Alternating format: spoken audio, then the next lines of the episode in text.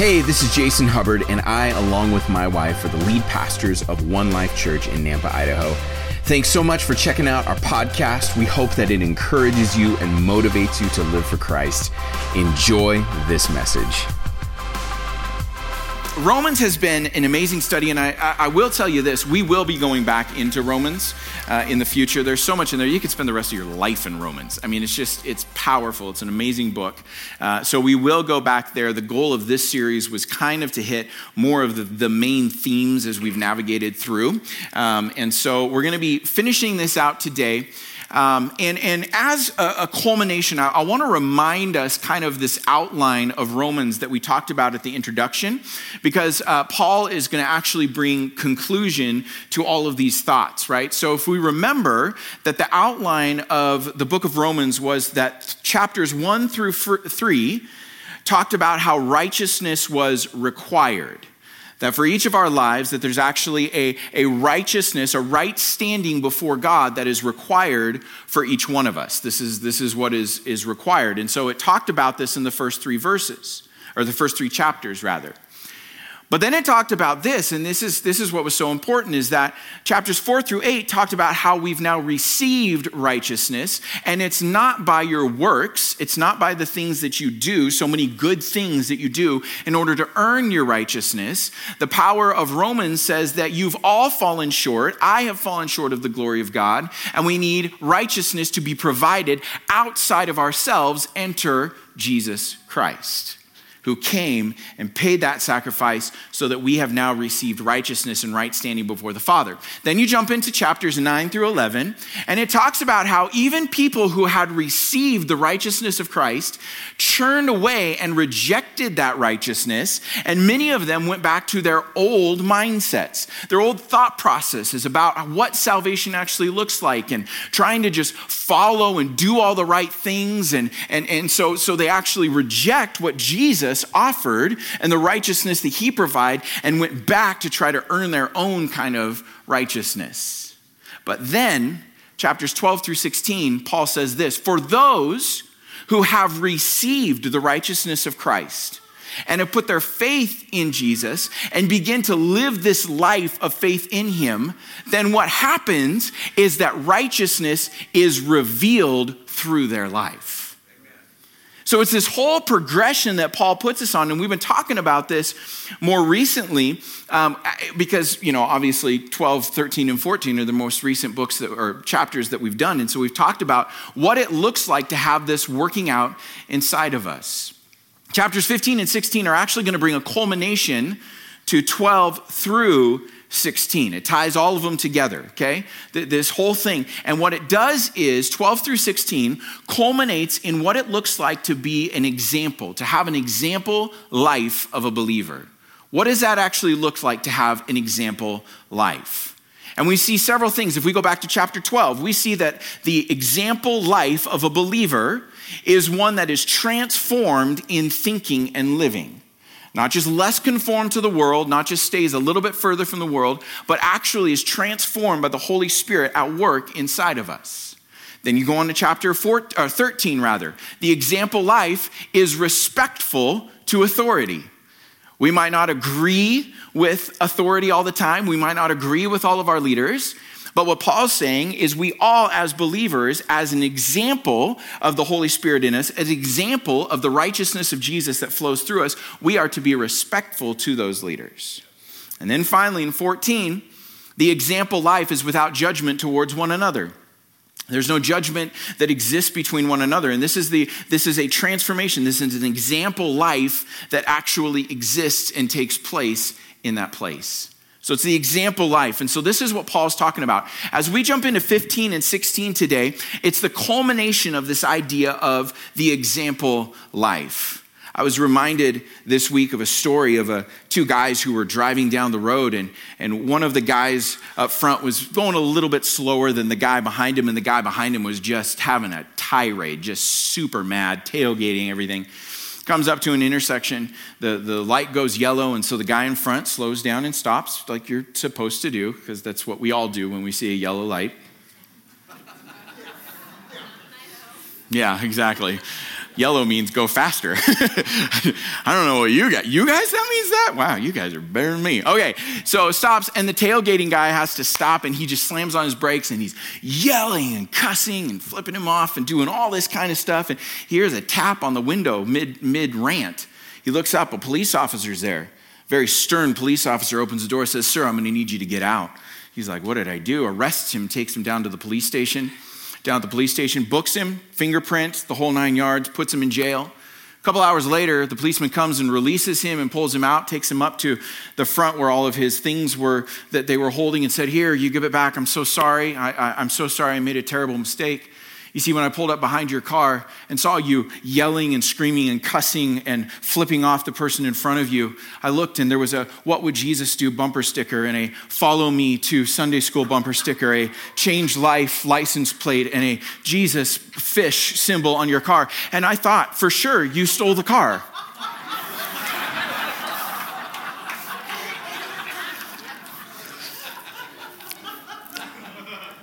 What kind of example are you living? People will get it. Just wait. Just wait. It'll keep you laughing all day. What example life are you living to those around you? Is it the example life that Paul is talking about? The kind of thing that he outlines in these books? Or is it something different? Chapter 15, he's going to lay out some specific things and then he's going to bring this whole thing to a conclusion in a really, really cool way. The first verse of, of chapter 15, he says this Now we, who are strong, ought to bear the weaknesses of those without strength.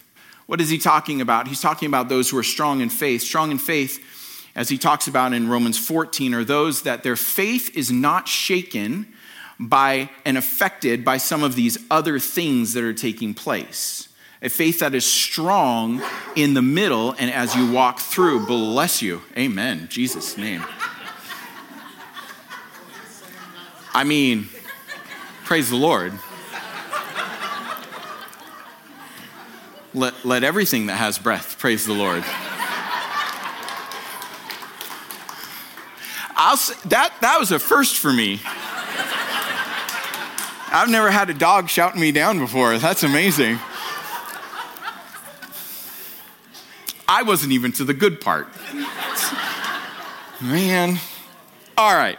So bear with those. Bear with the, the, the, weaknesses of those and not just to please yourself. Paul says, listen, your life is meant, first thing on your notes, use it, use your strength to serve others. Use the strength that you've been given in your life to serve other people. Don't do it as a self seeking, self serving motive to just make yourself better, but actually use it to serve other people. And this is, this is totally different than what the world tends to do. Here's a, here's a reality and a truth for you as a believer. And this is a principle that will absolutely take you so far in life, is understanding this. That on the spiritual journey that we are on, all of us, all of us, at whatever stage we're at in our journey, are always going to be one step ahead of somebody else. Meaning, there is always one person, there's always somebody who you can reach back and help along your spiritual journey. Even if you have just given your life to the Lord, have just started following Him, have just started your walk, there is somebody that you can help. So Paul says, Are you going to use the strength that you've been given to be able to help somebody else. Now, the reality, though, is this, and this is equally as important so that we don't get big heads and believe we're all that in a bag of chips. There is always someone who's going to be one step ahead of you in the journey. And we need to understand what it is to come alongside and to glean from the people that are one step ahead of us and look back and help the people that are one step behind us. And by the way, it doesn't mean that if you're one step behind, you're lesser. We're all at different places in our spiritual journey. That's just that's the reality of what it is. You take two people that are the same age and they're going to be at a different place in their walk with God because of their history, their life, everything that's taken place, right? But we have to understand this that our life is meant to help somebody else. That, that, that's what we're about. That's the whole thing. Then he moves into verse 2 and he says this Each of us is to please his neighbor for his good. Now, now, pleasing here, when he talks about this, is not to please the flesh or the carnality of somebody else. It's not just to make somebody else look good through flattery or whatever it is. That's not what he's talking about. He says this to his edification. To edify someone is very different than flattery because flattery doesn't actually benefit the person. In fact, in a lot of ways, flattery can be self seeking. But edification has a different purpose. So, what's Paul say? Edify one another. Edify. Don't flatter, don't falsely build up, edify one another. Edification speaks to the growth of your spirit and your mind. Are we helping each other in our edification for their spiritual walk to grow?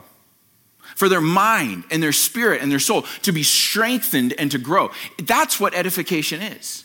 I, I want to give a shout out, real quick, to the, the small group team that we've been meeting with. Um, Dustin and uh, Rachel, Lauren, uh, brother Mark, wherever he went, he's out and you know, oh, there he is. He's right there. These lights are really bright, so I can see you all perfectly. Everyone in here, I believe that you are looking at me and smiling. Um, and uh, and then brother Mark, and then um, uh, Dwayne and Sheila as well. And what I love about this group is this, and so many others in here. They're, they know how to edify. You know the people that you've talked to in your life who know how to actually build your spirit. That when you walk away, you go, wow, I am encouraged, right? So we are supposed to be doing that to one another. Then Paul does this as he gives the example of Jesus being our edification here. He says this that in verse 3 For even Christ did not please himself, but as it is written, the taunts of those who taunt you have fallen on me. He's quoting Isaiah 69, or I'm sorry, Psalm 69. For whatever was written in earlier times was written for our instructions, so that through perseverance and encouragement of the scriptures, now what do we know about who is Jesus? He is the Word made flesh, right? The scriptures, through the scriptures, that you might have hope. So, what's he say? The example of the one who edifies more than anybody else is Jesus. Follow his example in how you edify, in how you serve, in how you love one another. Paul says this. And then he goes on to the next point. Verse 6, he says, or verse 5, he says this Now may the God who gives perseverance and encouragement grant you to be of the same mind with one another according to Christ Jesus. So that with one purpose and one voice you may what? Okay, yeah, that you could you I'm giving you permission to talk in church. It's fantastic. So, of all of these, one purpose and one voice, you might what? Oh, you guys are so good. That's that's fantastic. That's amazing. You guys did that with very little leading from me, which is my bad, my fault. I did not lead you well, but you did an amazing job. Fantastic. So, what is this all about? Paul says this persevere and encourage each other to maintain one mind, one purpose, and one voice to glorify God. What is the point of all of this? To glorify God. And we as the church get to come together to be of that one purpose to see God lifted up and to be praised. And then in verse 7, he says this Therefore, accept one another, just as Christ also accepted us. Again, there it is for the glory of God. So, what's he say? He says, I would want to encourage you to persevere, to have encouragement in your life. I, I want to encourage you to accept those because why? You are building something to bring glory to God. This is the goal. This, this is what's so beautiful about this is that in all of this, what Paul is giving us right now is the mission statement of the church. And this is something that I want us all to get because this goes way beyond a one life thing. This goes beyond any of that. This goes down to the root of the Big C church. The mission statement of the church that Paul is laying out is to glorify God together.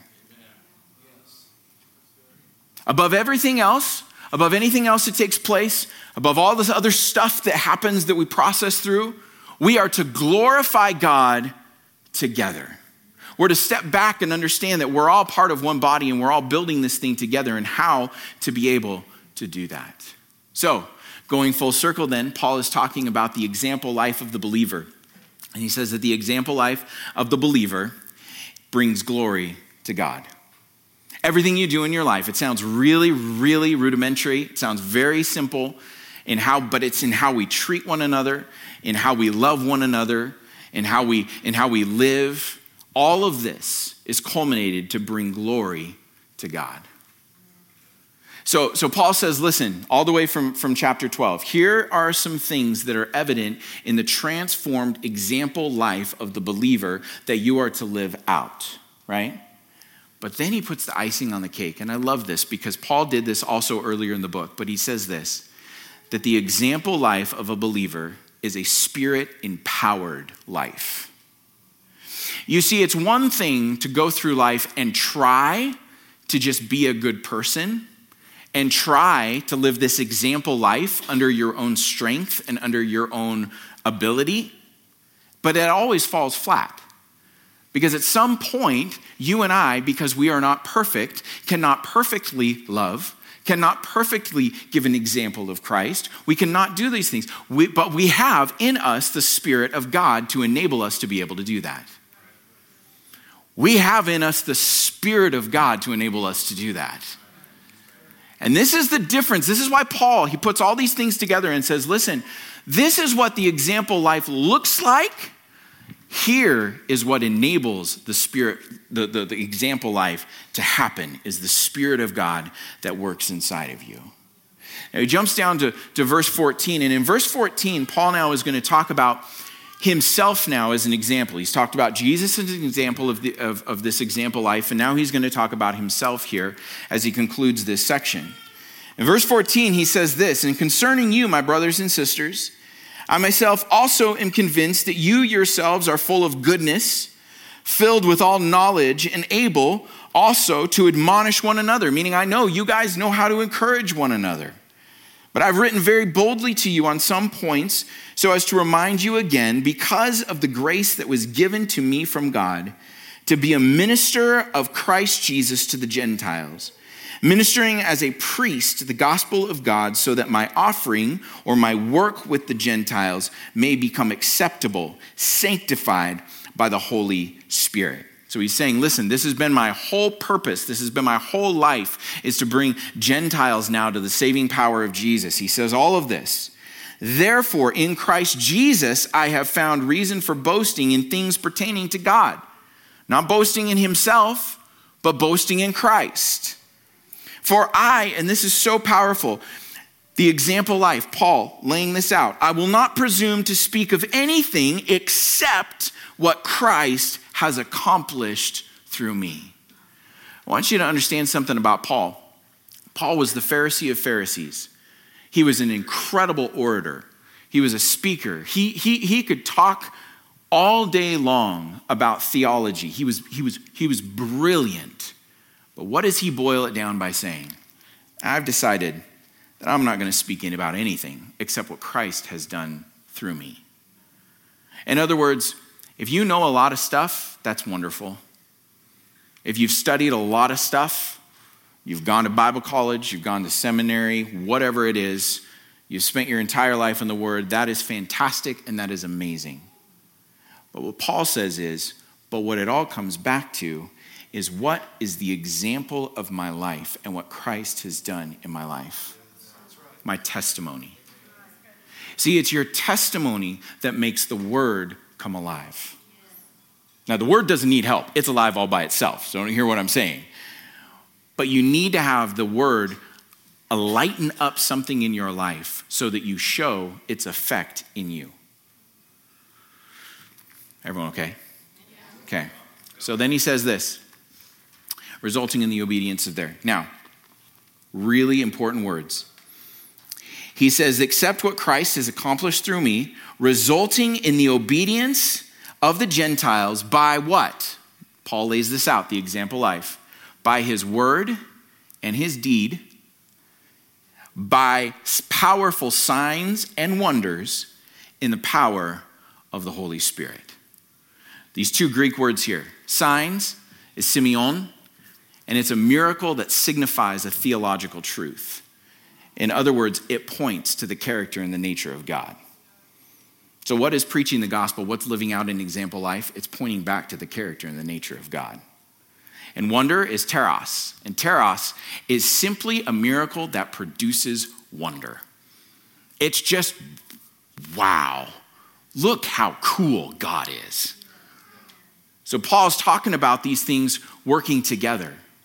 And then he goes on and he finishes this up, this verse up, and he says, So that from Jerusalem and all around Illyricum, I have fully preached the gospel of Christ. So, so, so let, me, let me bring this all to a conclusion here, right? Okay. So, what Paul's talking about is he said, Listen, I want you to look at my life, and I want you to see the example that I've lived. I've let God move through me as a mouthpiece to the Gentiles, to use my life to be able to be a witness of His truth and His grace inside of me. And I've done everything I can so that the Gentiles can come to know salvation. And then he says, and I've done this by, by preaching the word of God, the gospel, the, the spoken word of God that's paired with how I've lived my life, that, that, brings, that brings a solidity to what the word is. I, I can tell you, I believe this because this is how I'm living. And I have the signs and the wonders that have just pointed back to the majesty of God. And he says, all of these things together are what fully preach the gospel. So for us here, for us here, we need to understand something very important that for our lives, the desire of God is for us to be an example of the gospel, which means we need to have the word of God buried inside of us so that when someone asks us, Why do you live that way? we can tell them. Okay? We also need to have a life that matches up with the Word of God that we believe, and we need the Holy Spirit to work through us to be able to bring this out and to be able to preach the gospel to other people. See, the Word of God stands on its own. I'm not by any means saying that the Word of God needs a miracle in order to prove it, but I am saying this that the, the, the, transformation of the Holy Spirit's work in your life, or how the Holy Spirit decides to move and use you in life, will absolutely confirm what the Word of God says. So you need to have both of these things working together. It is the word you share, and it's the living proof of the word active inside of your life to bring forth change in people's life. It's all of these things working together. So Paul says, don't miss one piece of it. Understand that you have these things working together. Here, here here's an important thing, and, and I want you to put it in a phrase so that you could kind of understand it or, or see it. Words that are spoken, you can put it up, thank you. Words that are spoken without an example life will fall flat. Okay? Not the word. But I want you, hear me on this. Go on this train of thought. If I'm preaching one thing and my life does not show this, at some point you're going to be like, we don't buy it. Like, that doesn't add up. You're saying all this stuff, but your life doesn't show it. So the word spoken without the example life will fall flat. But also, the example life without backing of the word will be misunderstood. And this is what I mean by this, right? Philanthropy is very different than an example life. You can look at a lot of people. Let me give you an example. A lot of people and go, man, you are just you are amazing. You are so kind. You are so caring. You're so loving. Like you do so many good things in the community and around. And, and you could just go, Thank you. That person doesn't know that your life has been transformed by the Holy Spirit to bring forth those things. Instead of, man, you're just so loving and you're so caring and kind, and I just can't believe all the stuff you do. Yeah, well, can I tell you, that's not actually naturally how I am. I'm actually kind of a selfish person. I kind of care about myself more than anybody else, and, and I run out of patience and grace real quick. But you know, the reason that I'm able to do any of these things is because there is a Savior in my life. And when I put my faith in Him, He came into my life and transformed me and now empowers me to do the things that you do that I would not be able to do without His help every single minute of every day of my life. Do you see the difference? We can be good people and miss the example life that Paul talks about. So we need to let all of these things come through us, right? Does this make sense? How Paul's bringing this to a conclusion. Now, as I get ready to conclude, I'm going to go to the beginning of 16. Okay? The beginning of 16 seems like there's a list here of people that is just kind of an arbitrary list. It's a list of people that Paul mentions, right?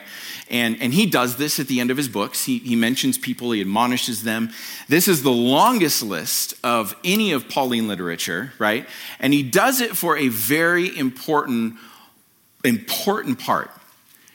And, and the reason for it is this he gets done with talking about what the example life of a transformed believer empowered by the Holy Spirit and the Word of God that makes them and causes them to live differently, he's saying, okay, this is the life that I'm calling you to live as a believer. This is how your life should look. This is what should be different about you. This is how you point back to Scripture and how God is alive and working in you. And then he says, hey, by the way, I want you to say hi to these people. And what he's doing is he's highlighting people in the Roman church that exemplify what he's talked about. So you have a list here, and if you ever want to get creative and have a lot of fun, do character studies on, on these people that are mentioned here, because you'll find that these are people that lived out exactly what Paul is doing. When Paul mentions this list to the Romans, he, they know exactly what he's saying because these are people that exemplify everything that he's saying. So get what he's done the example set by Jesus of how we are supposed to encourage and edify and lift each other up, the example of his life, of how he's done that to the people around him. And now he says, by the way, in your church, there are some people that are also in there that are doing the same thing. So you see, he gives all these examples. Now, I'm not even going to begin to try to read these names. Um, because I can only take so much laughter. But I will read the first one, Phoebe. See, I can't even get through one. You're laughing at me already. Just kidding. But he, it's Phoebe. I know that. It was a joke. Oh my goodness. Just lighten it up a little bit. All right. So he mentions these. Now, now, here is the important thing about this list of people. This list of people is made up of Jew and Gentile, different ethnic backgrounds.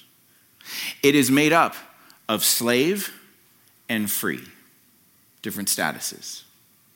And then Paul messes everybody up and throws women into the list. and everyone just goes, What? What, what is going on? And he just he just encourages this, right? What is he saying? It does not mention, or it does not, it does not matter what your ethnic background is, you can live an example life for Christ. It does not matter what your social status is, you can live an example life for Christ. And by the way, it does not matter if people have put limitations or labels on you externally, that does not keep you from being able to live the example life for Christ. What do we get from Paul? Paul says, listen, this is the example life. This is what it is. And by the way, here are some people that have done it, and it's not one kind of people, it's everybody. What does that mean for us here at One Life? All of us can live the example life. That the Word of God is on our tongue, and how we live our life points to Christ. And we can be empowered by the Holy Spirit to move and see things that are taking place. All of these things at work in our lives. And it's, it's for right now what God wants to do in our lives is to help us to be an example in that way. I'm challenged as I go through this as we close. I, am challenged with this all the time because I, I really I really believe that we can get this example life thing down in some areas over other areas really well. Some of us sometimes have no problem with living the good life, being nice to people, being kind, being caring, all of this kind of stuff. But then when it comes to what is the Word of God actually in you and can you regurgitate the Word of God out of you, maybe not so much, right? Or maybe you can preach every scripture in the Bible, but if your life doesn't line up with it, what's the point?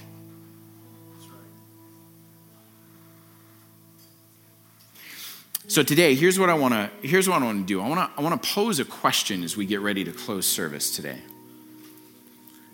And the, and the question is this. What part of, of my example life, not, not mine, you personalize this to yourself. You don't all need to tell me what's wrong with my life. I mean, you can if you feel like you want to, but it's not what I'm getting at here. That's a different time. Uh, what part of my example life do I need to focus on this week? Now, it's a trick question because we need to focus on all of this equally. So it's not like other things are less important. But in your life, as we've gone through Romans and we've looked at the importance of Scripture, we've looked at the importance of living out a life that, that points back to Scripture. In your life, would you say, you know what, right now, I, I need to put some emphasis and some focus on getting into the Word? I do not have enough of the Word in me. Maybe that's what the Holy Spirit's saying. Hey, listen, it's time to dig in. It's time to spend time in the Word. It's time to get a journal. It's time to get a reading plan. And it's time to actually get in and get it into your system. For some of us, it's now saying, you know what? I've had a really hard time lately actually living out this example life that I'm supposed to. And, and I, I know that I've done things that have maybe hurt people. I know that I've done things that have, have not been a good example of Christ. Maybe we need to come back to a place of where it begins with repentance and saying, God, would you please enable me, because of your word, to live this out in my life? And for some of us, it might be, you know what? I just, I need the Holy Spirit to strengthen me to do this. I recognize I'm empty because I've done it all myself. I've tried to figure this all out and strong arm my way through it. But I need the Holy Spirit to actually equip me to be able to do this. And you need to foster that and spend time asking the Holy Spirit to come and give you strength. She's my daughter, so I can say it. When Penny talked about laying down pride, picking up boldness. That's something that the Holy Spirit does in you. So, what are those things? My, my hope is that today, before you leave, that maybe you just take a second to maybe jot down what God's speaking to you this morning on this. Where do you need to kind of put some emphasis? Where do you need to put some focus? Where do you need to allow God to just come in and move in your life? Maybe it's in the area, the area of the Word the area of letting Him help you to live differently in your life, or let the Holy Spirit come and move through you. So maybe take a second to do that. I'm just going to give you a second, or just, you know, if anything, just process through what's God wanting you to, to work on this week. And again, it's, it's kind of a trick because it's all of these things at the same time. Like, I get it. What's that specific thing that God's wanting to do in you?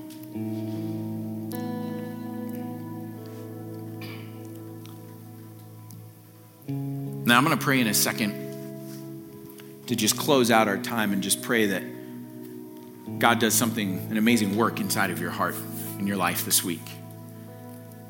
But I don't want to I don't want to end without giving an opportunity for those that haven't yet been able to build and begin a relationship with Jesus by putting your faith in Him. Um, all throughout Romans, what Paul always says, always is saying, is how important it is for us to have faith in Jesus, which brings salvation to our lives.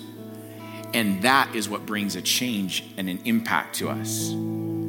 So, if you're here this morning and you've never had the opportunity to put your faith in Jesus, I want to give you the opportunity to do that today, to start your relationship with Him. And the way that we do that is we simply pray a prayer. We all do it together. There's nothing magical about the prayer other than it's our words connecting with our heart. And if we pray this with belief, there's something that takes place in our life. We're forgiven of all of our sins. Everything is washed away that we've ever done or ever will do. We're given a new life in Christ Jesus.